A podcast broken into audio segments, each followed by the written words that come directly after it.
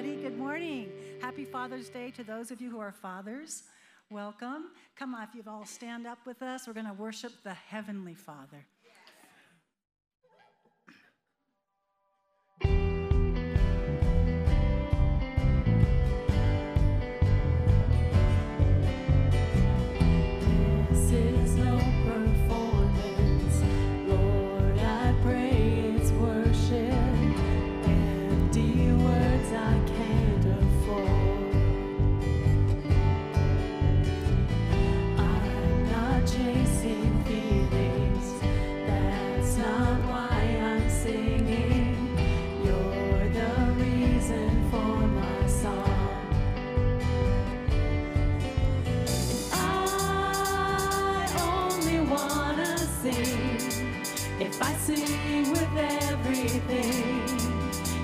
dancing.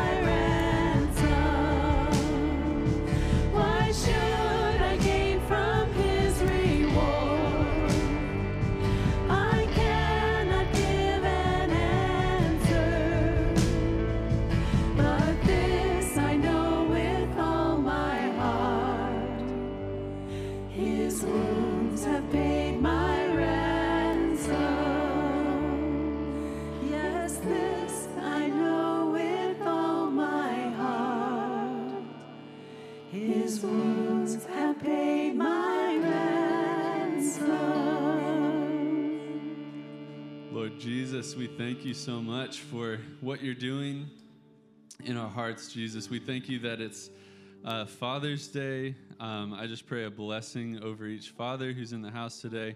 Lord, we just know that it is a, a blessing and a responsibility to be a dad, to lead your family. And so, um, Father, I just pray that you would equip each, each dad in the room to be able to do that effectively for your kingdom, Jesus.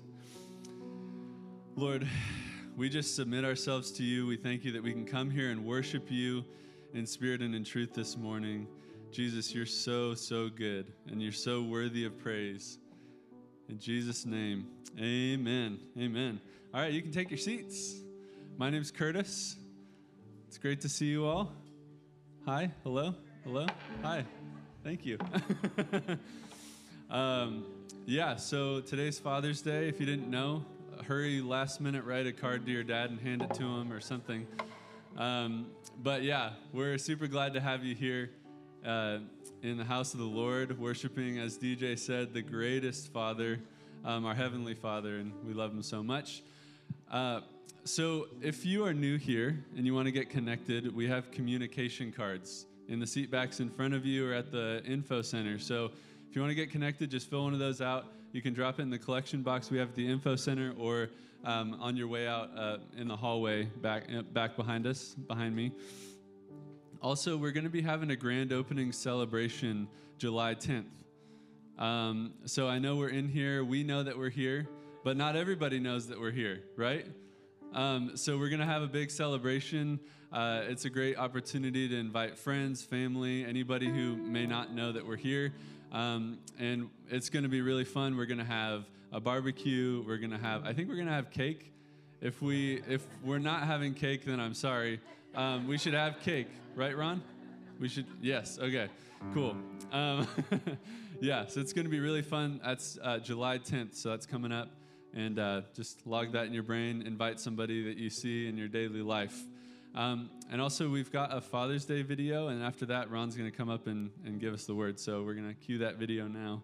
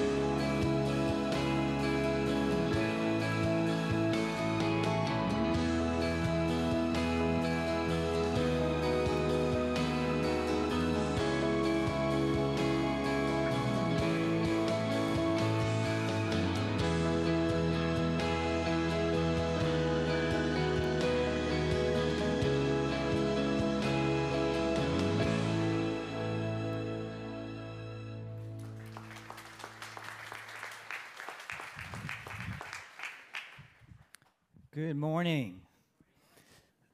I just want to make a few comments about the video. So, one of the things, the opening statements was fathers are one of the most powerful forces in the universe. You know, we live in very interesting time now in, in our culture of today where there really is an assault on family uh, and an assault especially on, on fathers and, and godly fathers. And the points that were brought up there is to pray for fathers who work long hours, fathers who are now grandfathers. Pray for those who have lost their father and for those who grew up with an absent father. Pray for single and divorced fathers and for fathers who have, have children with special needs, and also for fathers who have lost their children. A lot of circumstances happen in life, in, in families, and with fathers in particular. So, Lord, we do want to take just a moment. Uh, you know what the needs are, godly men, fathers. Lord, we so desperately need your touch and your wisdom and direction in our life. And so, Lord, for those fathers in particular that are really struggling, really uh, dealing with the challenges that they're, that they're facing, Lord, that they would feel really encouraged and empowered by you, and that you would bring answers where they're needed and, and direction in life where it's needed, and, and, and to help us as fathers to really stand firm and to be, as much as possible, a godly example to our children and to our families and to those around us. Lord, we commit our lives to you as always. In Jesus' name we pray. Amen. Amen. Hey, uh, as we continue, just a side note a cell phone was turned in and it made its way over to the info center. You found a home for it? Okay, we found a home for the cell phone. Any cell phones out there that don't have homes? Okay, take them over to the info center. Hey, just in case you're wondering, because this, this is the second Sunday that I'm up here and not Pastor Steve, is because Steve and Jolene have COVID. And so this is day 10 of their whole COVID experience.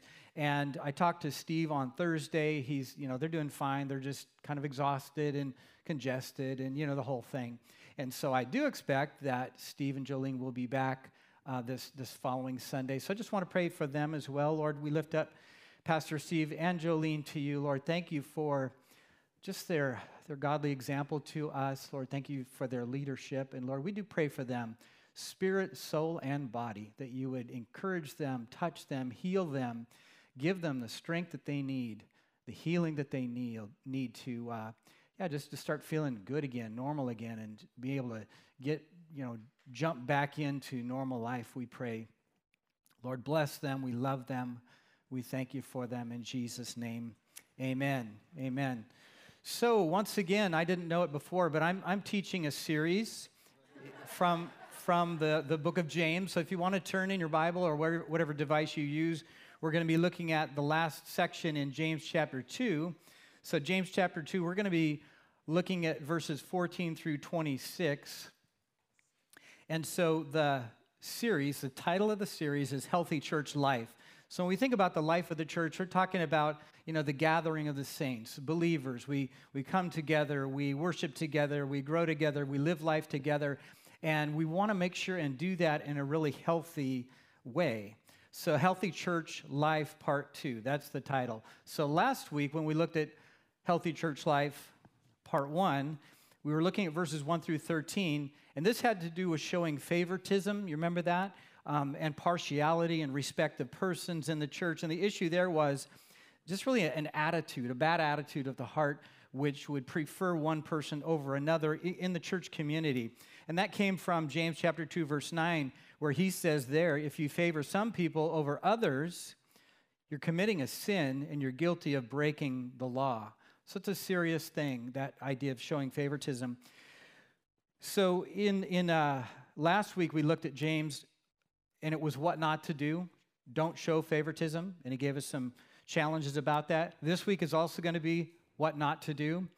Slightly different subject. We're looking this week verses 14 through 26. This has to do with the topic of, of faith, professing faith without works, without actions, without anything to back it up, good deeds, for example. The issue here is motivation. So, what, a, what motivates us? What motivates you as a, a confessing believer in Jesus Christ?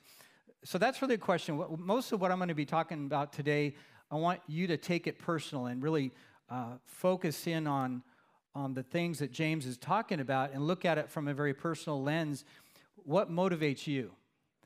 What motivates me? So, are we, are, am I motivated by the Holy Spirit and the work that God is doing in my life, and therefore things that flow out of my life come from that motivation? Or am I motivated uh, by my own selfish ambitions? And, and that can be a real, a real clash at times because we all have ambitions. Um, some of them are godly ambitions and some of them are not. And so we have to think about the things that motivates, motivate us in our life. James is encouraging us to take a good long look in the mirror and ask ourselves this question Am I truly saved? We're going to talk about that and, and open it up, try to answer that question. So look with me now in verse 14 where James begins. He says, What good is it, dear brothers and sisters, if you say you have faith, but don't show it by your actions? Can that kind of faith save anyone? So let's see. We, we, could find, uh, we could find out the answer to this question. Um, I'm sure we all know uh, a Christian, somebody who professes to be a Christian, a believer in Jesus, and yet if we look at their life, uh, their life shows almost no transformation, almost no change from their former life as an unbeliever, uh, virtually no good works, no actions that would validate their confession of faith. So it's easy to look at other people and, and kind of judge them and con- conclude where they are at, but we're not going to do that today. We're not going to look at others at all. We're going to look at, at ourselves. Uh, so let me now, just to be clear, James is not encouraging us to judge another person's salvation or, or motivation or anything. That's not what this is about. What James is trying to get us to do is to look in the mirror and, and judge. I'm going to judge myself. Am I truly in the faith? Am I truly born again? Am I truly saved? So I want to pose that same question. I just want to reword it just a little differently. If you say, if you say that you are a Christian, but your actions don't show it or affirm it, are you really saved? Are you really a Christian? So that's what we're going to be looking at today.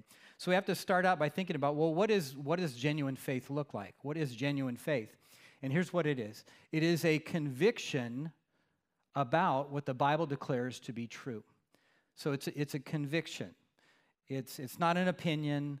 Uh, or even a belief system, it's a conviction. So, genuine faith is the conviction about man's relationship to God. From the New Testament perspective, what does that mean? It means that man's relationship with God is exclusively found through a relationship with Jesus Christ. That's what the Bible declares. That's the truth that is being declared in the scripture. And so we our convictions flow from that. So remember the time uh, Jesus is speaking with the crowd and he's talking about this very thing in John chapter 14 verse 6. Famous words. He says Jesus says, "I am the way." You can say it with me. I am the truth and I am the life no man comes to the Father except through me. It's pretty exclusive, isn't it? And yet, that's what the Bible declares to be true. So, genuine faith is a conviction about this, about this truth. So, now let me make it personal. So, for me, I am so convinced of the truth that Jesus is the way and the truth and the life, and that I have no access to the Father except through him. I'm so convinced of this truth that I will never be the same again my life is, is, has been radically changed since I concluded and believed that truth, and I'm convinced of that truth. So, again, just to repeat from verse 14, James again, he's saying, if you say you have faith, but don't show it by your actions, can that kind of faith save anyone? So, Pastor Steve uh, began James chapter 1 a few weeks back, and in James chapter 1, verse 22, this is what James says there. He says, Don't just listen to God's word, you must do what it says. Otherwise, you're only fooling yourself. Jesus, in, in sort of pressing this point home, again, he's speaking to uh, the crowds and those who were following him in Matthew chapter 7, verse 21, he said this. He said, Not everyone who says to me, Lord, Lord, shall enter the kingdom of heaven, but he who does the will of my Father in heaven. So we see the connection there. There's, there's got to be some, some action behind what we say we believe.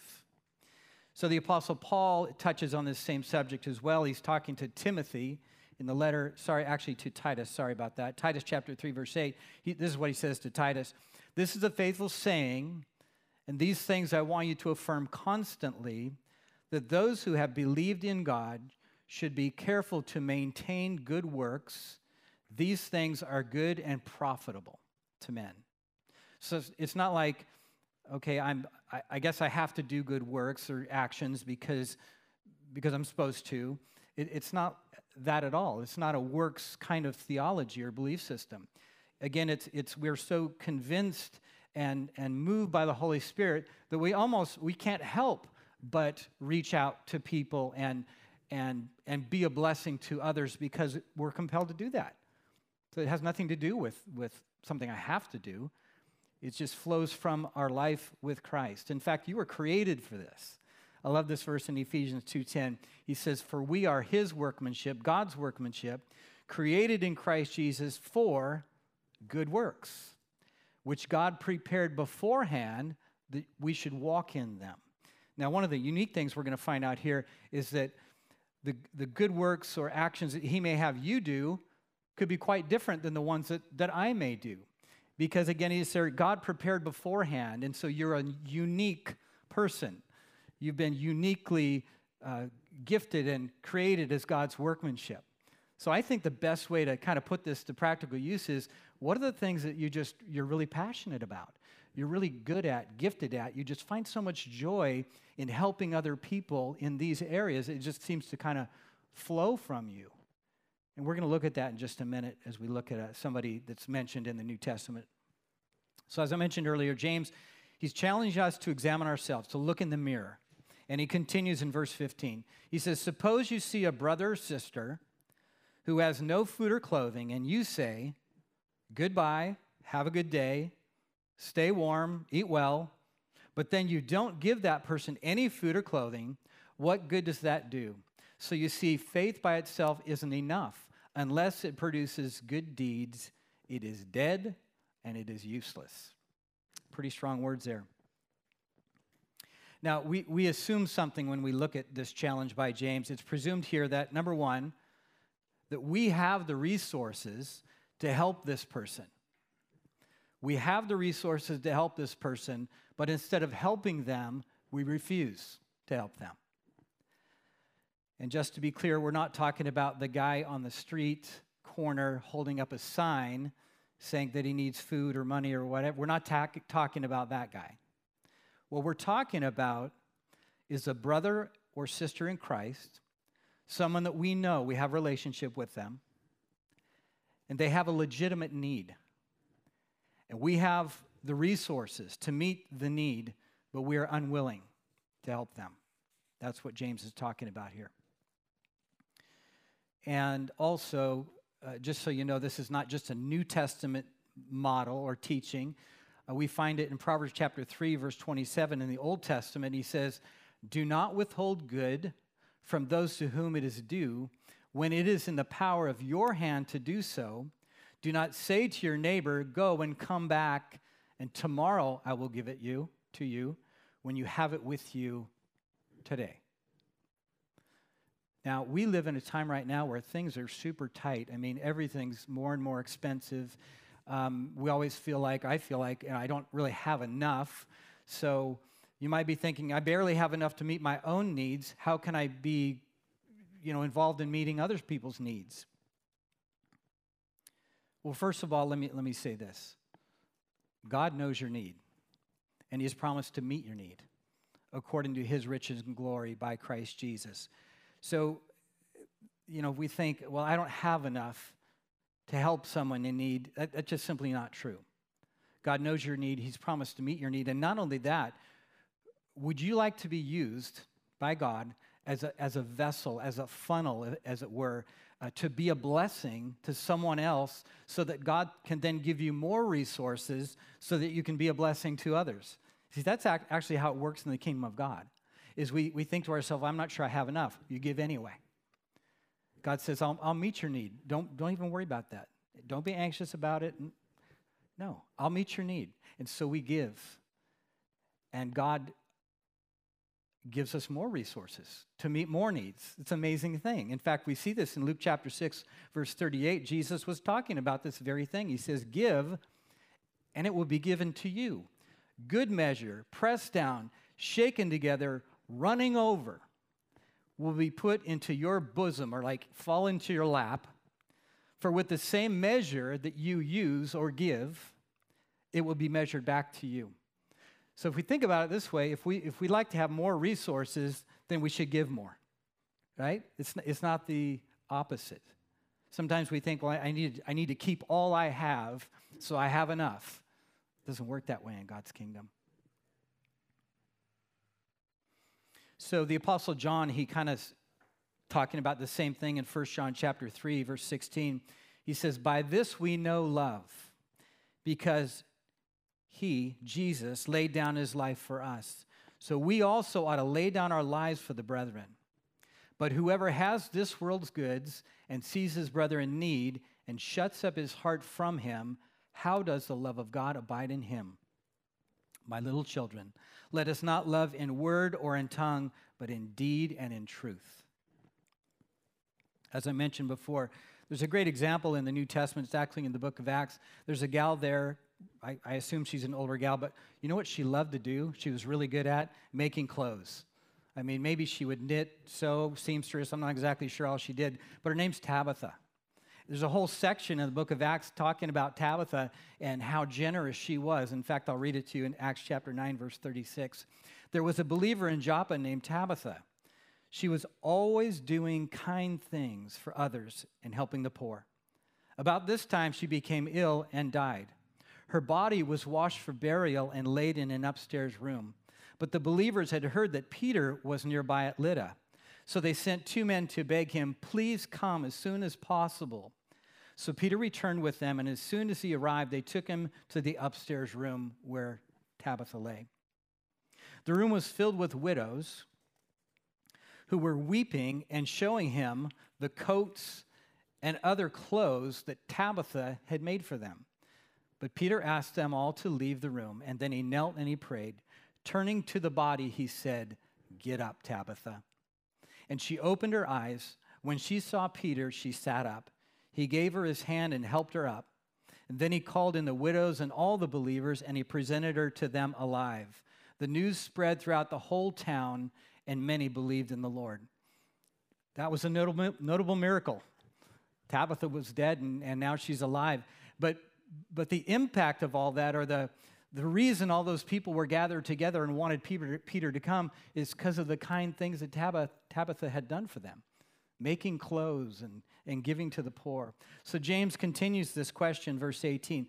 Now, someone may argue, some people have faith and others have good deeds, but I say, how can you show me your faith if you don't have good deeds? I will show you my faith by my deeds, my good deeds.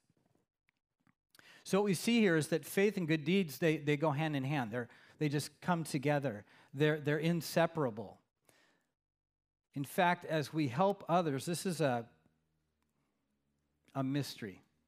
As we help others, we're actually helping Jesus. We're serving Jesus. We're giving to him. What do I mean by that? An interesting parable that Jesus talked about in Matthew chapter 25. And he uses this term, the, the, king. The king he's talking about is actually himself. The king will say to those on his right, Come, you who are blessed by my Father, and inherit the kingdom prepared for you from the creation of the world. For I was hungry, and you fed me. I was thirsty, and you gave me a drink. I was a stranger, and you invited me into your home. I was naked, and you gave me clothing. I was sick, and you cared for me. I was in prison and you visited me. Then these righteous ones will reply, Lord, when did we ever see you hungry and feed you, or thirsty and give you something to drink? or a stranger and show you hospitality, or naked and give you clothing? When did we ever see you sick or in prison and visit you? And the king will say, I tell you the truth, when you did it to one of the least of these, my brothers and sisters, you were doing it to me. That takes on a, a, a whole different impact when we think about the fact that as we, as we help others, share with others, meet the needs of others, um, bless others, we're doing it as unto the Lord and actually to the Lord. And apparently there's reward in heaven for this kind of thing as well. So James continues, verse 19 You say you have faith, for you believe that there is one God. And he says, Good for you. But even the demons believe this, and they tremble in terror. Now, why would James bring up demons in the conversation? I mean, what does that have to do with anything? Well, he tells us. James is giving us a, he's giving us sort of a severe, stark example here for those who know the truth, but they refuse to act upon the truth. Those who know the truth, but they refuse to act upon the truth. Because you see, demons, they know the truth, but they refuse to believe, they refuse to act upon the truth. Now, we can't uh, understand fully the mystery that occurred in the, in the angelic realm, how a third of the angels uh, rebelled against God. But they know the truth, but they've refused to act upon that truth. So on occasion, Jesus would come in conflict with demons. So in the one occasion is in Matthew chapter 8, verse 29. It says, Suddenly the demons cried out, saying, What have we to do with you, Jesus, you Son of God? Have you come here to torment us before the time? So you see, they know there's going to come a time when they're going to be judged for their rebellion. In fact, we see a glimpse into the judgment in Revelation chapter 20, verse 10. It says, The devil who deceived them was cast into the lake of fire and brimstone where the beast and the false prophet are, and they will be tormented day and night forever and ever. So I think James, again, he's trying to get us to wake up a little bit. This is a serious thing. If you say you have a confession of faith, that you're a believer in Jesus, there's, there's got to be there's got to be some good actions, good deeds, good fruit coming out of result of that. So James is going to answer that question that was asked earlier. The question he gave to us, verse 20. He concludes, How foolish. Can't you see that faith without good deeds is useless? That, that's, that's pretty powerful. So now, James, what he's going to do is give, give us two examples of a man of faith and a, and a woman of faith. He's going to use Abraham as the, the godly example, a man of faith, and he's going to use a woman named Rahab as a woman of faith. Interesting if you think about these two. So Abraham is, is the hero of the Jewish people. He's the, the patriarch. He's the beginning of the, of the nation of Israel. They look to Abraham as their founding father, as it were. And Rahab, who's Rahab? Well, she's not Jewish. She's a Canaanite. She was living in a town called Jericho when the Israelites came in and began to uh, possess the land. And so she did something um, pretty profound and he's going to talk about it here in just a minute. So he begins at verse 20. He says, Don't you remember that our ancestor Abraham was shown to be right with God by his actions when he offered his son Isaac on the altar? Now, go back and you remember the story. God had told Abraham, through your seed, all the nations of the earth are going to be blessed. And he was talking about Isaac. So Abraham had, had one legitimate son. His name was Isaac. Isaac. And so Isaac is growing up. Now he's, he's he's a young man, 13, 14, 15. We don't know for sure, but he's a young man. And God told Abraham, uh, Abraham, I want you to take Isaac and I want you to take him up on top of that hill right over there, and I want you to sacrifice him to me. So Abraham didn't delay. He took Isaac up the hill, even made him carry the wood for the sacrifice. And as Abraham is getting ready to pull out the knife and, and kill his son of promise, course, God stopped him. We know, we know the end of the story. But Abraham would have done it. You see, that, that faith coupled with the obedience to God is why he's being used as, as an example here. You see, his faith and his actions worked together. His actions made his faith complete. And so it happened just as the scriptures say Abraham believed God, and God counted him as, a, as righteous because of his faith. He was even called the friend of God. So you see, we are shown to be right with God by what we do and not by faith alone. So now James is going to move from Abraham as an example of faith to Rahab. We see it in James chapter 2, verse 25. Rahab the prostitute is another example. She was shown to be right with God by her actions when she hid those messengers and sent them safely away by a different road. Just as the body is dead without breath, so also faith is dead without good works. So there's Rahab living in Jericho. Um, she's, a, she's a Canaanite, and she hears, she hears rumors of what is going on with Israel, their deliverance out of Egypt, and they're heading, they're heading their direction. And she, what does she choose to do? She, she chooses to reject the gods of the Canaanites and embrace the gods, the God of the Jews. And so the proof of that is when these two spies came into Jericho to see what was going on in the city, she, she received them and she hid them. And so she's honored here as a woman of God, as a woman of faith, because of her good deeds. And he conclude, concludes here just as the body is dead without breath, so also faith is dead without good works. I'm reading now from Joshua about that story, Joshua chapter 6, verse 25. Joshua spared Rahab, the harlot, her father's household, and all that she had. So she dwells in Israel to this day because she hid the messengers whom Joshua sent to spy out Jericho. So, one of the unique things about the people of Israel is they were told to embrace outsiders, to embrace foreigners, and bring them in and, and treat them as fellow Israelites. So, here's Rahab. She's got a lot of things going for that are, that are not great. She's, she's a Canaanite, she's a prostitute, but she saved those two spies. And the result of that was her whole family was saved and it says she dwells in Israel to this day. So not only is she welcomed into the people of Israel, but she actually is included in the lineage that it would eventually flow to Jesus Christ. And we see that in Matthew chapter 1, verse 5, where he's talking there about the lineage. And it says here Salmon was the father of Boaz, whose mother was, was Rahab. So uh, think about this Rahab now is part of part of the Jewish community, and she marries Salmon, and they have a son. And their son is named Boaz. You've heard that name probably before from, from the book of Ruth. So Boaz now was the father of Obed, whose mother was Ruth. So now Boaz, the son of, of Rahab, now follow me. I won't get too complicated here. So Boaz now marries Ruth. So Ruth isn't the Jewish Israelite either. She, she's a Moabite, Moabitess. Another story, Book of Ruth. And so they get married and they have Obed. That's the name of their son. And Obed, Obed was the father of Jesse, and Jesse was the father of King David. Isn't that amazing?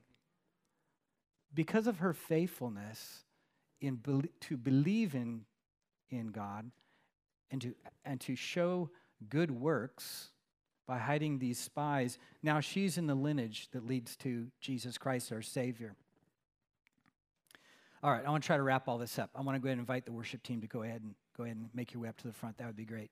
So James is encouraging us. He's encouraging you and me to take a good long look in the mirror and ask yourself this question. Am I truly saved? Am I a bona fide believer in Jesus Christ? Is he my Lord and Savior? So if you're still not sure about your salvation, today I want to help you to be sure about it by asking, I want to ask four questions. So, question number one is this Do you remember a time when you deliberately invited Jesus Christ into your life to be your Lord and Savior? Do you remember a time? Now, the, the challenge can be sometimes is, you know, when, let's say we've been involved, we grew up in a, in a Christian family, and so it's kind of sort of inbred in us, part of our DNA. And so you ask sometimes kids of, you know, a Christian family, they'll say, you know, when, when did you come to know Jesus? Well, you know, I kind of always grew up in the church and, you know, my, my parents are Christians and, you know, and, and it's kind of vague. But even even for kids that grow up in a Christian family, there has to be a deliberate time in your life where you invite Jesus Christ personally to be your Lord and Savior. You, you, can't, you can't trust others with your own salvation. And so here's a, a Romans chapter 10, verse 9. If you confess with your mouth that Jesus is Lord and believe in your heart that God raised him from the dead, you will be saved. For everyone who calls upon the name of the Lord shall be saved. Now, again, there's other groups of people. Well, I've attended church my whole life. I'm, you know, are you a believer? Well, yeah, yeah, I go to church. I go to church a lot. And it's, it's still vague. It's not good enough. There has to be a time in your life where you look back and go, that is, that is the day, that is the time, that is the event when I gave my life to Jesus Christ, and I'll never be the same again. So, question number two Do you bear witness to the fact that the Holy Spirit is now living in you? You see, something supernatural and wonderful happens when we make that confession of faith. Literally, the Bible says that our, our bodies become the temple of the Holy Spirit. You were spiritually dead, and now you're spiritually alive because of the work of the Holy Spirit. And that's where that term being born again comes from, born from above. So John talks about this in 1 John 4:13. He says, "By this we know that we abide in him and he in us because he has given us of his spirit. He's given us the Holy Spirit." And then the uh, Paul brings it this way. He says in Romans 8:16, "The Spirit himself bears witness with our spirit that we are children of God." So there's this this witness, this bearing witness that we can honestly say, Jesus is my Lord and Savior, and the Holy Spirit lives in me, and he confirms that to me on a daily basis, really, literally. Question number three Are you becoming more and more grounded and mature in your walk with Christ? Are you becoming more and more grounded and mature in your walk with Christ? You see, our walk with the Lord, it's kind of an interesting thing. You're either growing in your relationship with Jesus Christ or you're backsliding in your relationship with Jesus Christ. There's no middle ground, you, there's no coasting. And so, are you growing?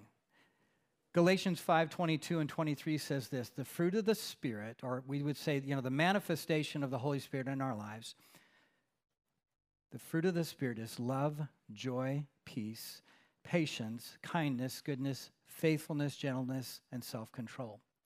And so, what we discover is as we're being transformed, is the character, literally, the character of God is now becoming the character of us, of me by that maturing process. And he concludes, he says, Since we are living by the Spirit, let us also follow the Spirit's leading in every part of our lives.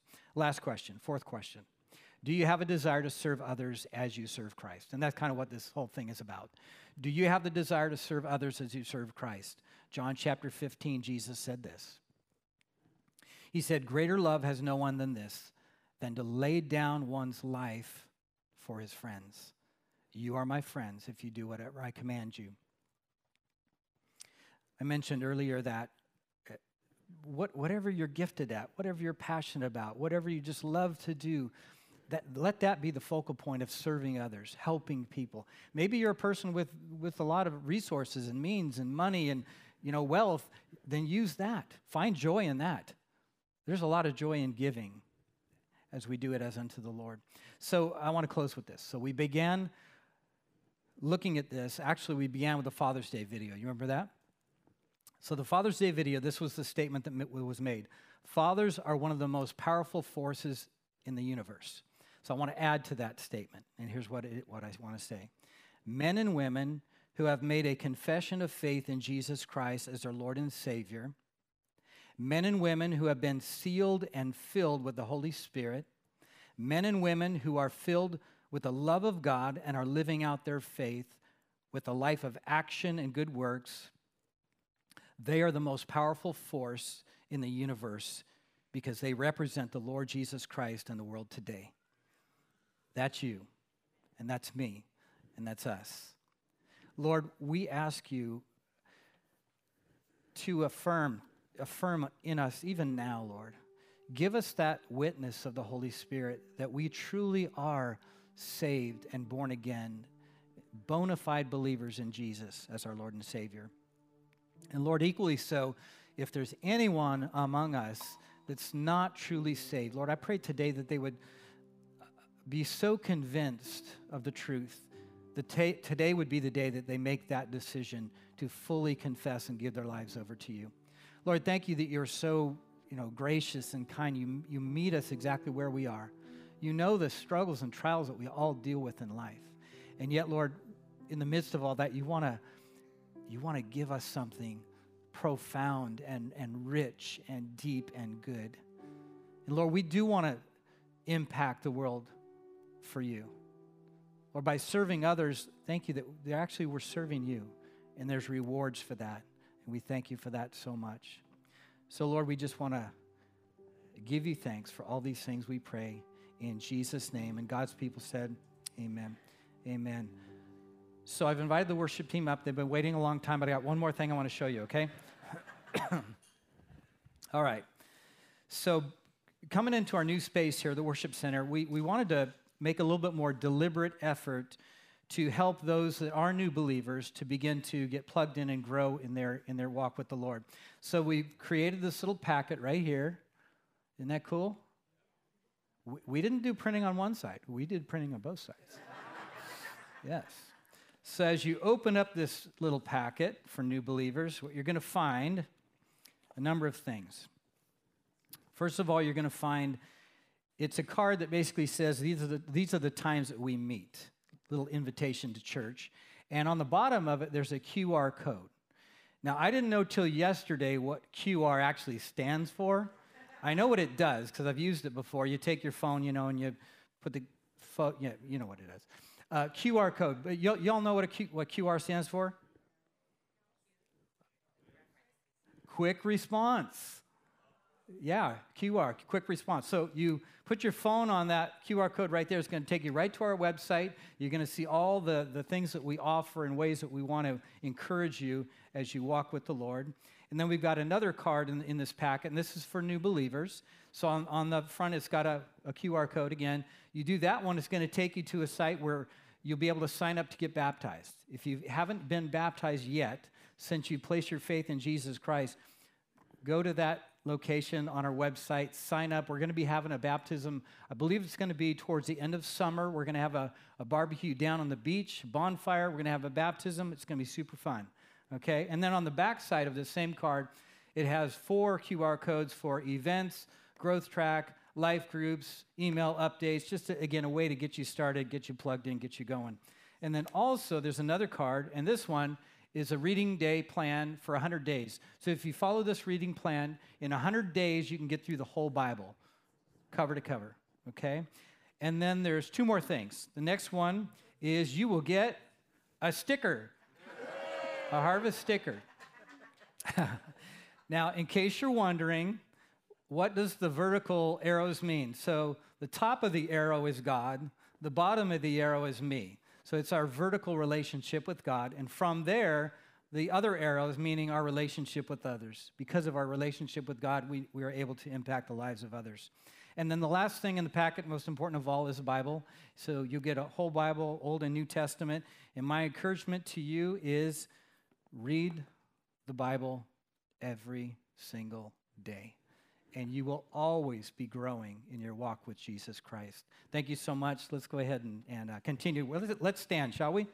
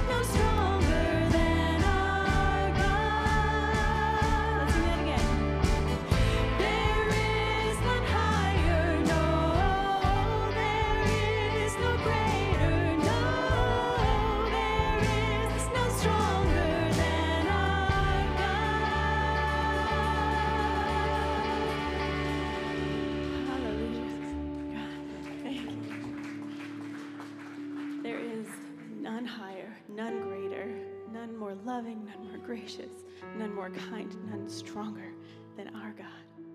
And Father, I pray that we would go out in that strength this week to do the things that you have called us to do. And thank you that you will give us the strength. You will empower us to do the things that you have called us to do. Thank you, Father. Thank you that you are the ultimate Heavenly Father. I just want to pray a blessing on all the fathers today. Um, thank you for the godly men in this church and how they lead their families. In Jesus' name, amen. If you would like prayer, please come forward. We'll help people to pray with you. Oh, Ron's got one more thing. I forgot to mention one thing. If you are a new believer and you gave your life to Christ today, you can pick up one of these packets at the info counter right back there. Feel free, head back there when we're done. There you go. Okay, so now if you would like prayer, you can come forward. Uh, if not, we'll see you next week.